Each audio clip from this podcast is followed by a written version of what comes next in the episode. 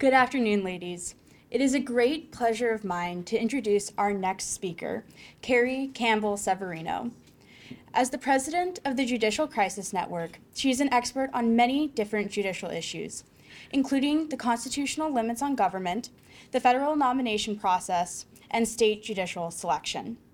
She has testified before Congress on these topics, briefs senators on judicial nominations, and regularly files briefs in high profile Supreme Court cases.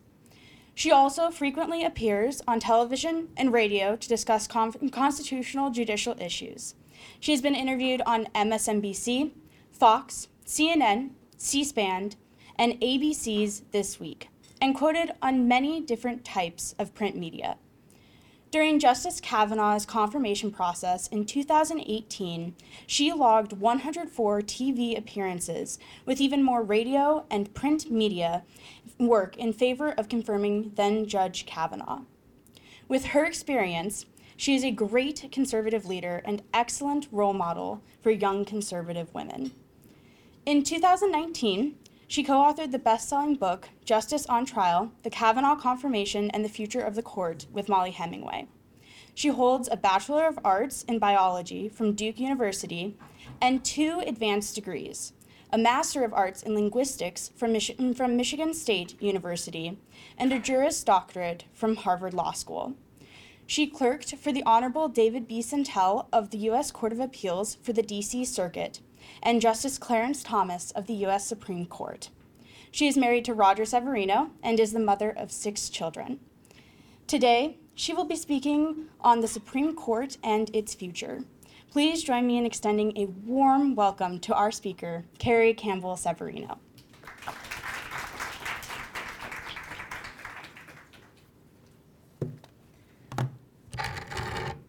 Thanks so much. I, I, after hearing the questions for Star, I'm a little worried because I wasn't sure exactly what Supreme Court case it was either. So, uh, so I, you guys maybe are going to be testing me to my limits in the question period here. We'll see.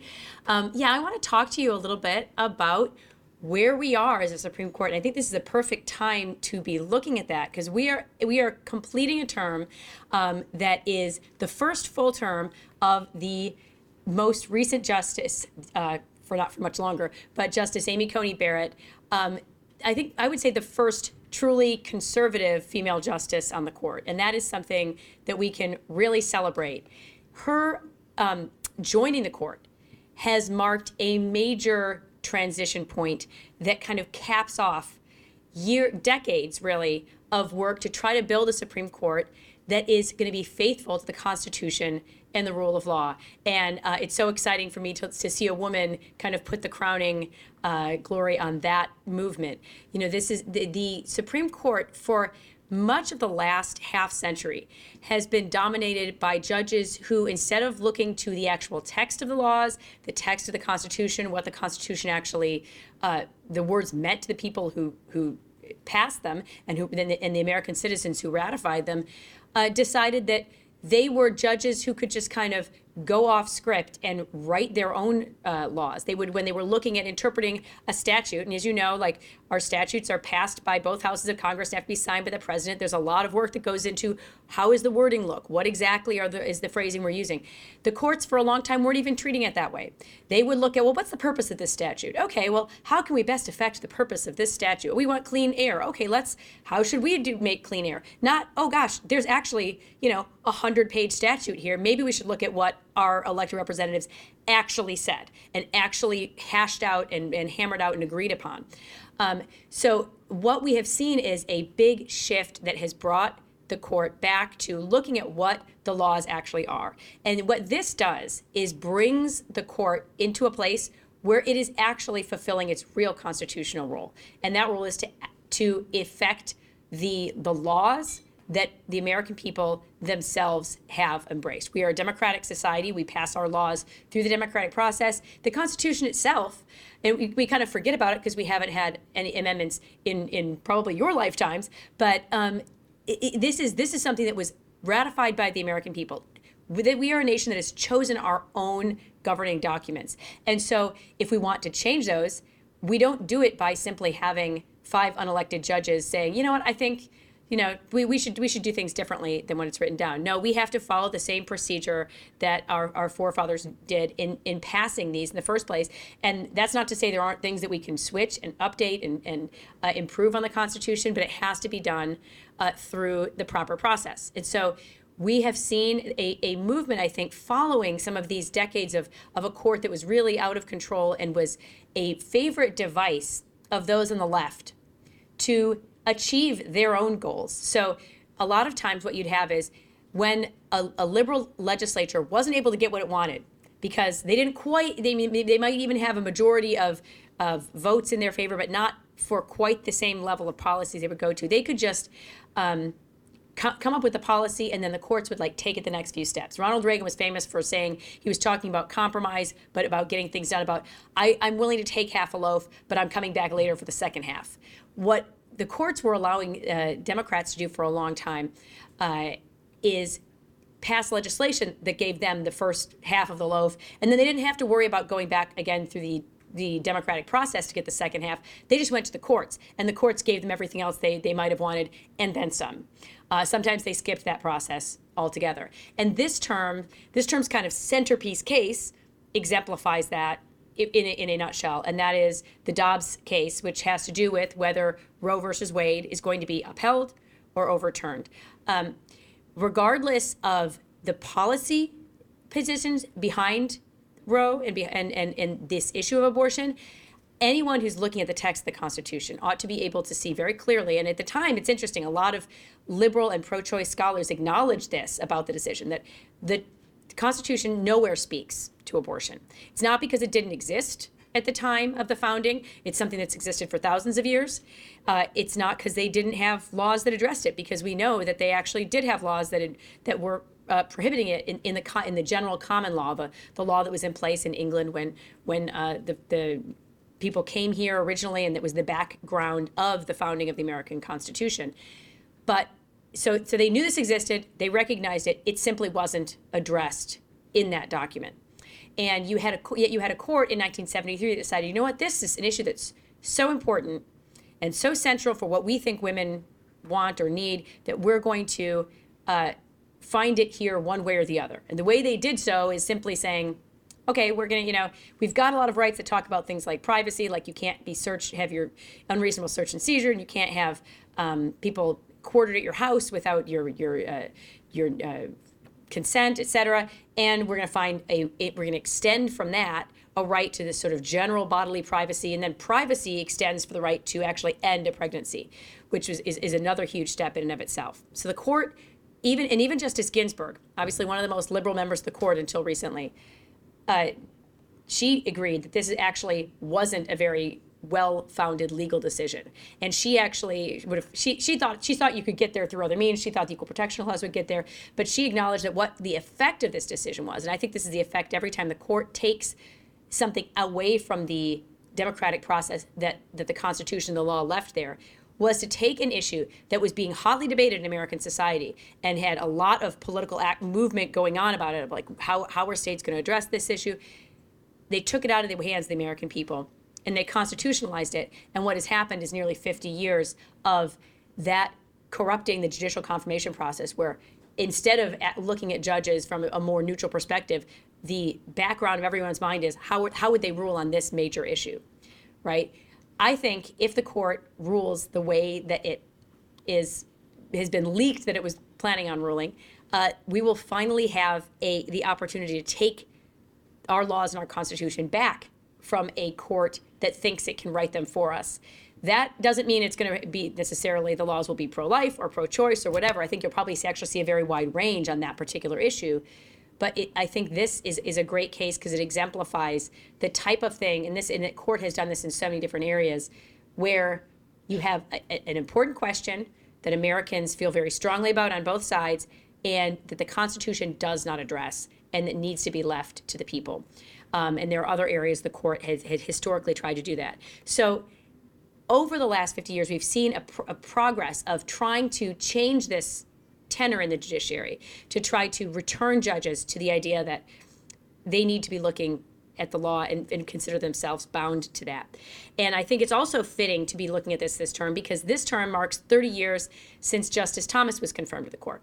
I unabashedly my you know his, he's my favorite justice and uh, but I think this it, it, looking back at 30 years is a great way of seeing just the amazing progress we've we have achieved. Justice Thomas was confirmed in 1991. The first term he sat on the court, uh, he was it, heard the case Planned Parenthood versus Casey, which famously re-upped Roe versus Wade. kind of rewrote it. I, I, I, would almost hesitate to say it upheld it because it really rewrote the case, but it certainly maintained uh, the idea that the abortion rights are in the Constitution.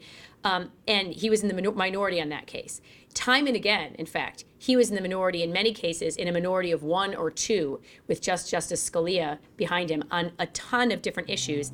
That if you look today, the court has shifted completely on.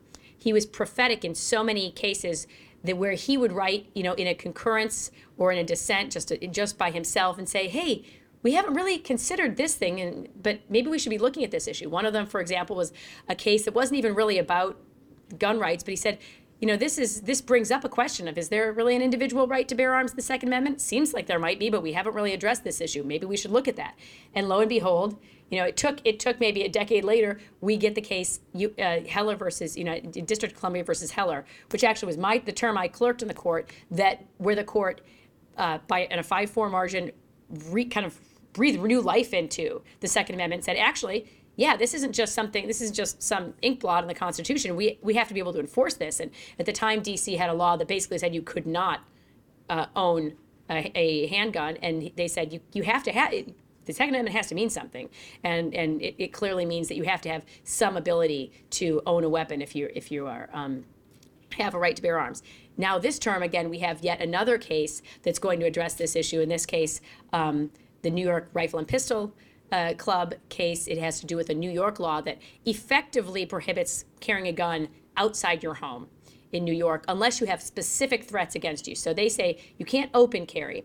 Uh, but you, you also can't conceal carry without a permit. You can't get a permit unless you have a specific threat against you. So some of the plaintiffs in that case, for example, lived in really dangerous neighborhoods. They were they had a lot of experience using with with weapons training, and, and they, they, there was no question that they were competent to do this. It was just like unless you seriously are someone who has a stalker or has some specific threat against them, you, it doesn't matter if you've had you know a lot of crimes in your neighborhood if you feel like you need it for personal protection doesn't matter and so the question is does the right to bear arms still apply outside your own home is it just something that you can you know do in your house if someone if someone breaks in or is this really more of a general right and does it really apply to everyone, everyone equally is this something that only applies to a select few elite people who happen to be you know high profile enough that someone cares to threaten them or does it really apply to everyone uh, and now be, you know, thinking thinking of the shift of you have this one lone voice saying, "Hey, maybe the Second Amendment means something. Maybe we should look at that." Thirty years later,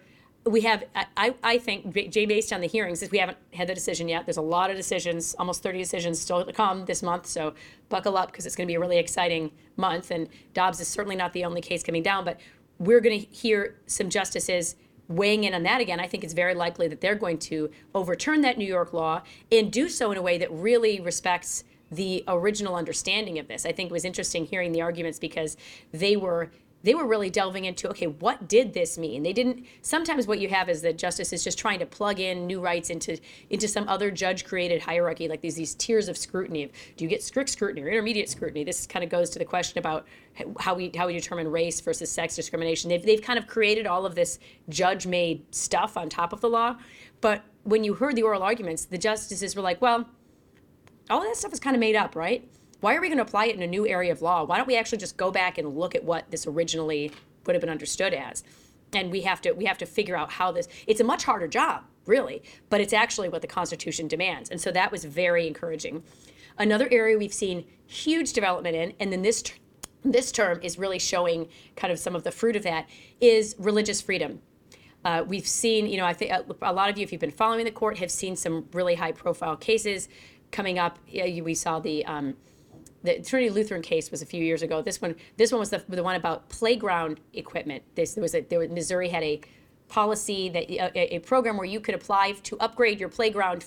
So instead of just you know wood chips, you had a nice a rubberized surface for the kids not to not to kill themselves on when they fall off all of the all the playground equipment. And they said, great, all these schools can apply, and a Lutheran school applied. And even though they ranked on the on the kind of you know hierarchy ranking scale with all of the different on their application, all the different things, they ranked one of the top ones. They were denied, and they said it's because you're a religious school, and our state has a constitutional amendment says we can't fund sectarian enterprises. Turns out a lot of states have this this type of amendment. It's called a Blaine Amendment, and it came out of an anti-Catholic movement in the late 19th century, and a lot of states incorporated this that were that were getting writing their constitutions at the time, incorporated that into their constitution. And the court said, wait a minute, if you've got a generally applicable program, you can't exclude groups just because they're religious. So that was that was a huge step to finally take take the step and say, actually, you you can't do that. And and it's one that is relatively new. Even in 2004 um, the, back when I was in law school, the, the court held it, it, was it was this case. It was a scholarship program that went and said if you you know get this certain certain grades, I think it was the state of Washington, you can get a scholarship. But this a, a guy named Josh Davey decided he wanted to get the scholarship, but he wanted to use it to go to seminary and study to be a minister. And they said, "Oh, sorry, you can't you can't do that. You could study theology just in the abstract, but you can't actually study it if what you want to do is be a minister, because that then we'd be supporting religion." The court in that case in 2004, so this is not that long ago. Probably for you guys, it sounds long ago. It doesn't sound long ago to me. Uh, it, they held seven to two that the court that the state could do that. They could just exclude people based on their religion from other program that's otherwise available to everyone in the state. And now this term, uh, actually last term we had a, ca- a case that effectively took a very similar program in California and said actually no, you can't. And it was it was an extension of what happened in Trinity Lutheran. If you've got a generally applicable program, you can't just exclude religious groups from it. Amazingly, we're hearing this case again this term. Sometimes states take a while to get the message. Maine has a similar program that says if you live in a rural area that's too small to like manage to have its own high school, they'll give you a tuition voucher so you can go to a private school. So you make sure that all the kids have access to public to publicly funded education, even if they're they're living too far out to have a public school near them. They and then they said, "Oh, actually though you can't use it at a religious school." But they they had to distinguish it because last term the court said, "No, you can use those kind of things at religious schools." They said, "All right, much like Locke versus Davey, which was the the the, the previous case the court went the wrong way on. They said, "Oh, you can use it at a religious school. It just can't be one that like teaches religion, that like really believes the religion they teach." Seems like a funny line to draw, but that's what the the First Amendment agreed with that Maine that Maine came up with. And based again, we haven't heard the final results in this. Based on the arguments, it looks like the court is going to uh, strike that law down, or not, not strike the law down, but just say you have to have it open to people regardless of what school they choose, and you can't say only kind of non-religious religious schools can apply, which is a crazy thing to say anyway. So, uh, so that that is a huge progress that we have seen, and we've seen there are some other really big um, freedom of religion cases, by the way, that are going to be coming down this term as well that you guys are going to want to keep out uh, an eye out for. Um, one of them was is is the, the, Coach Kennedy case. Have you guys seen this one? This is a a, a um, football coach who used to pray after football games, and the school told him he could not do so. It was after the game was over, but he would go to the, the 50 yard line and he would pray, and then some students started joining him. And the state said, no, this is coercive. They're going to feel like they have to do it or something. And so that would be, an, you're establishing religion by just being a single coach at the high school that prays after games. In some of the games, it wasn't even like the kids from his team who were praying with him was the t- kids from the opposing team were coming. They just wanted to. They they thought this is cool. Let's let's let's say a prayer. Thank God for like this great opportunity to play together and have a have a good uh, time. Um, and so the Supreme Court's going to consider uh, whether he has a right not to be fired for uh, exercising his religion, even after the game is technically over. Uh, so, so I think that's going to be another important one to look at. And we had a, we had a case that already has been handed down this term, um, called Ramirez versus Collier, which is a execution case. It has it's it, the the um, man who's being executed sounds it did, did some pretty horrific stuff being executed but he wanted to have a, a minister there who could uh, pray with him which texas allowed but they said he can't lay hands on him and he can't pray out loud he can be there to sort of for moral support, but he can't pray out loud. He just has to pray silently. And the Supreme Court, um, almost all the justices agreed. Justice Thomas wrote and said, you know, this, the way this guy has carried on this case, I actually think is an abuse of the process. And he's he didn't really believe that the guy was serious about it. So I, I, I haven't read the full history of the case. He's like, you, I, I think he's just trying to do whatever he can to put off his execution. very possibly true. Happens a lot, but um, the the justices all overwhelmingly agreed that there is a right, and is a long-standing tradition to have audible prayer at an execution, and even to have laying on of hands. That there are other ways that the, that the state can make sure that there's not obviously something you don't want someone that's going to do something unsafe or interfere with the execution in some way, but just to offer them that religious support. And that is a really that's a significant um, acknowledgement of religious rights, and, and it's a reminder that our rights don't just apply to nice people and they don't just apply to people we agree with always. It can be th- th- these are rights that apply to even someone who has uh, committed crimes that deserving of death but they don't forfeit their constitutional uh, rights to freedom of religion in that context. Um, and then another major theme that i think we have seen develop over these last few years is that of stare decisis. This is a term that you're going to hear a lot about after the Dobbs decision officially comes down. Stare decisis is the notion that a case, once it's been decided, we're going to leave that case how it is. And it's a, it's a principle that allows you to have consistency in the law. So it's not like every, you know, every few years you're just like, wait, the law is this. No, just kidding, we're going to interpret this. Oh, just kidding, it's this way.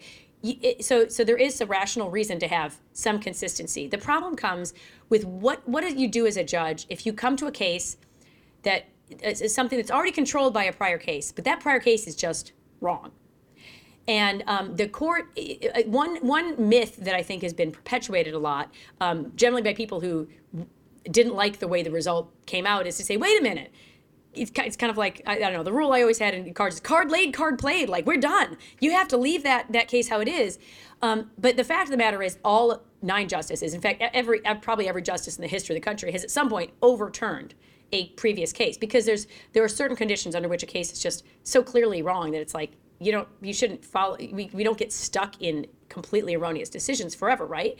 And and obviously it is the right thing not to do that. Justice thomas would always say i didn't i didn't swear an oath to uphold what like you know five white men said 100 years ago about this when they were wrong about it and that's that is 100% true. And when you think of some of the important cases that have been decided incorrectly and then fixed. It's things like Plessy versus Ferguson, the case that said that separate but equal was just fine and dandy under the Equal Protection Clause, and then you know it took longer even than than Roe has been around for the court to get back and say actually no that's that is not okay on top of which clearly separate was not equal in those cases but even separate but equal not okay under the under the constitution and they did that in brown versus board of education they've done it on numerous significant occasions right so um, it this is going to come into focus particularly because of the the Dobbs case, which would be overturning obviously a major precedent. There's there are some factors that always get considered when you're overturning precedent precedents, like how wrong was it, uh, what type of decision is it? If they're wrong on like a statute, maybe Congress can fix that, and they've done that before, where they're like, actually, that's not what we meant. You misinterpreted us.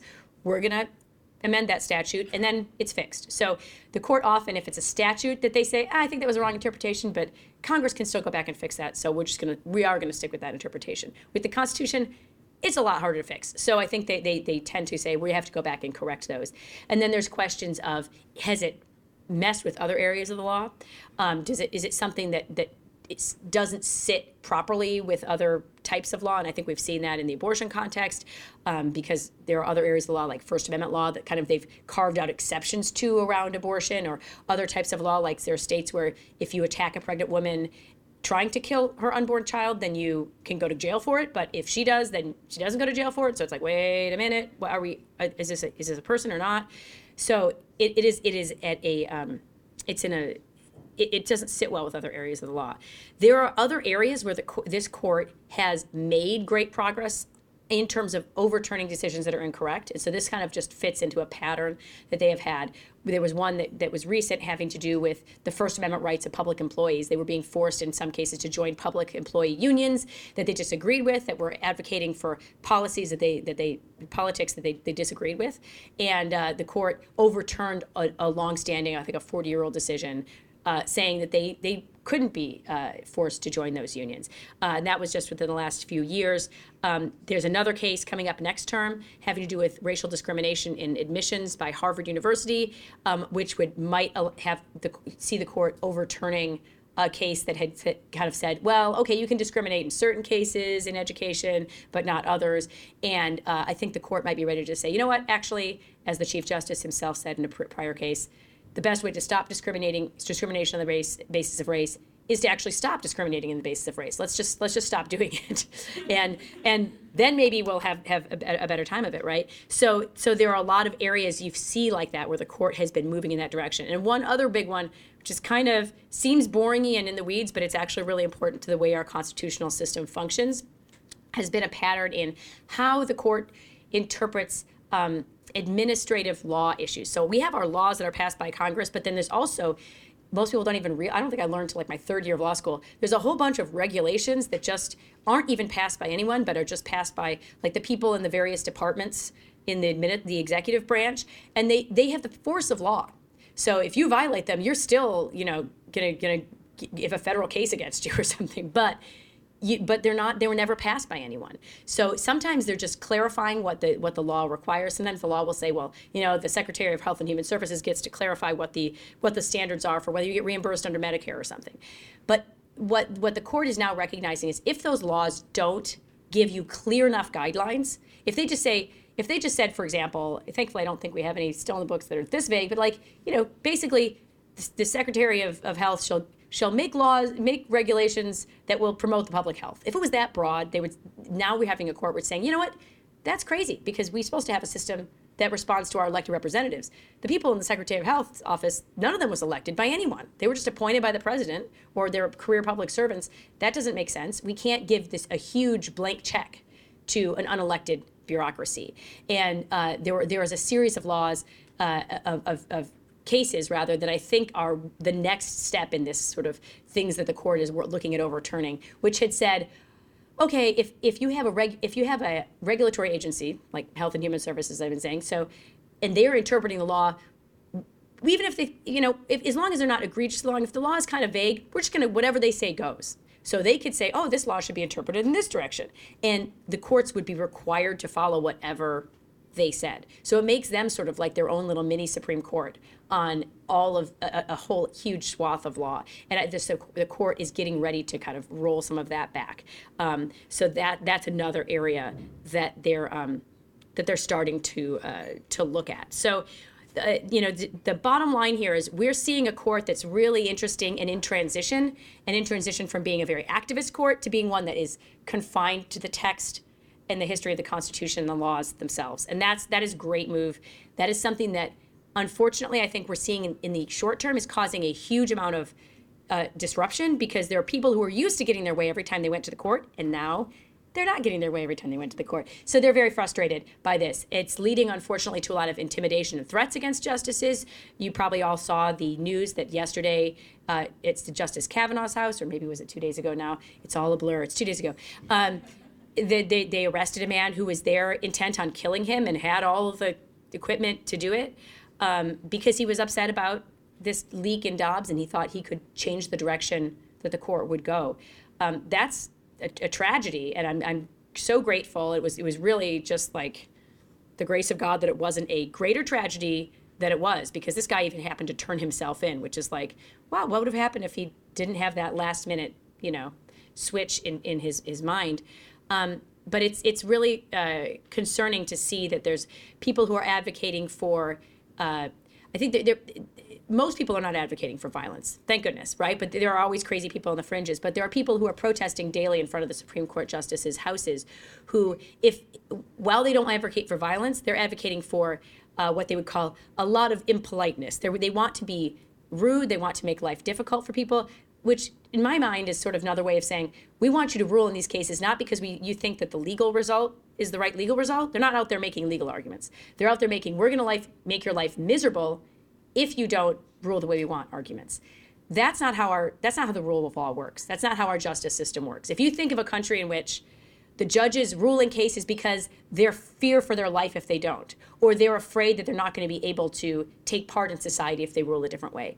That's not how America works. You're, you're describing the, ju- the justice system of like Cuba, Venezuela, right? That is not what we what what we stand for in this country. And unfortunately, some of the most extreme voices in the left. And I think I don't think it's most people on the left, but I unfortunately it's a louder and more accepted uh, fringe than than I would like, and it's one that the um, a lot of Democrat politicians are going along with.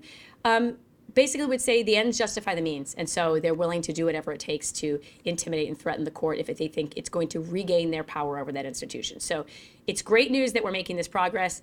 It's stirred up a lot of frustration um, from the left, but I'm, I'm optimistic that if we continue to have good justices like we like we do and continue this direction, ultimately it's going to down downgrade the politics around the court. And what we'll do is simply have to go back to making our arguments to our elected representatives, which is really how the Constitution designed it in the first place. So thank you, and I'm happy to uh, take any of your questions. Uh, yeah, so you first. Yes, go ahead, uh, right here. Oh. We have time for just one more question. Oh no! Just like just like Star. Like I thought I left time. Sorry. Um, I realized the case that I was talking about was a district court case. Okay, that's why I don't know it. I'm like, Yeah, um, but I noticed that in her confirmation hearings now, Justice Ketanji Brown Jackson said that she's an originalist. And so I, it seems like even less conservative justices are now calling themselves originalists, which hasn't always been the case. So what are the distinguishing factors for you at this point in time? Yeah, so that her confirmation hearing, she said a lot of things that were inherently contradictory. She actually said she wasn't when when asked directly, she said she was not an originalist or a textualist. But if she, we asked her, how do you interpret the Constitution, she would say according to the text and the original understanding thereof, which is in fact is the definition of what it is to be an originalist. So she said she embraced originalism, but she also said she's not an originalist. And I think in a in a strange way, this is an illustration of the success of the conservative legal movement because most Americans across the board actually realize that that is how the Constitution should be interpreted. We want our judges to be faithful to the text of the original meaning. But what we've come to, and, and, Justice Kagan actually said a very similar thing during her confirmation process, everyone in the room recognized that she was sort of making a joke, and she said, Oh, we're, we're, we're all originalists now. And she's not an originalist. She has criticized originalism in her opinions, but everyone knows that you have to say that. So, in one, in one way, that's really good news. In another way, it means you have to be you can't just listen to some, what someone says. You have to look at how they actually have judged. Um, Judge Jackson is not has not judged as an originalist, and and that shouldn't be surprising. It's it, it, you know that's it's simply not her. She, she actually has very little constitutional.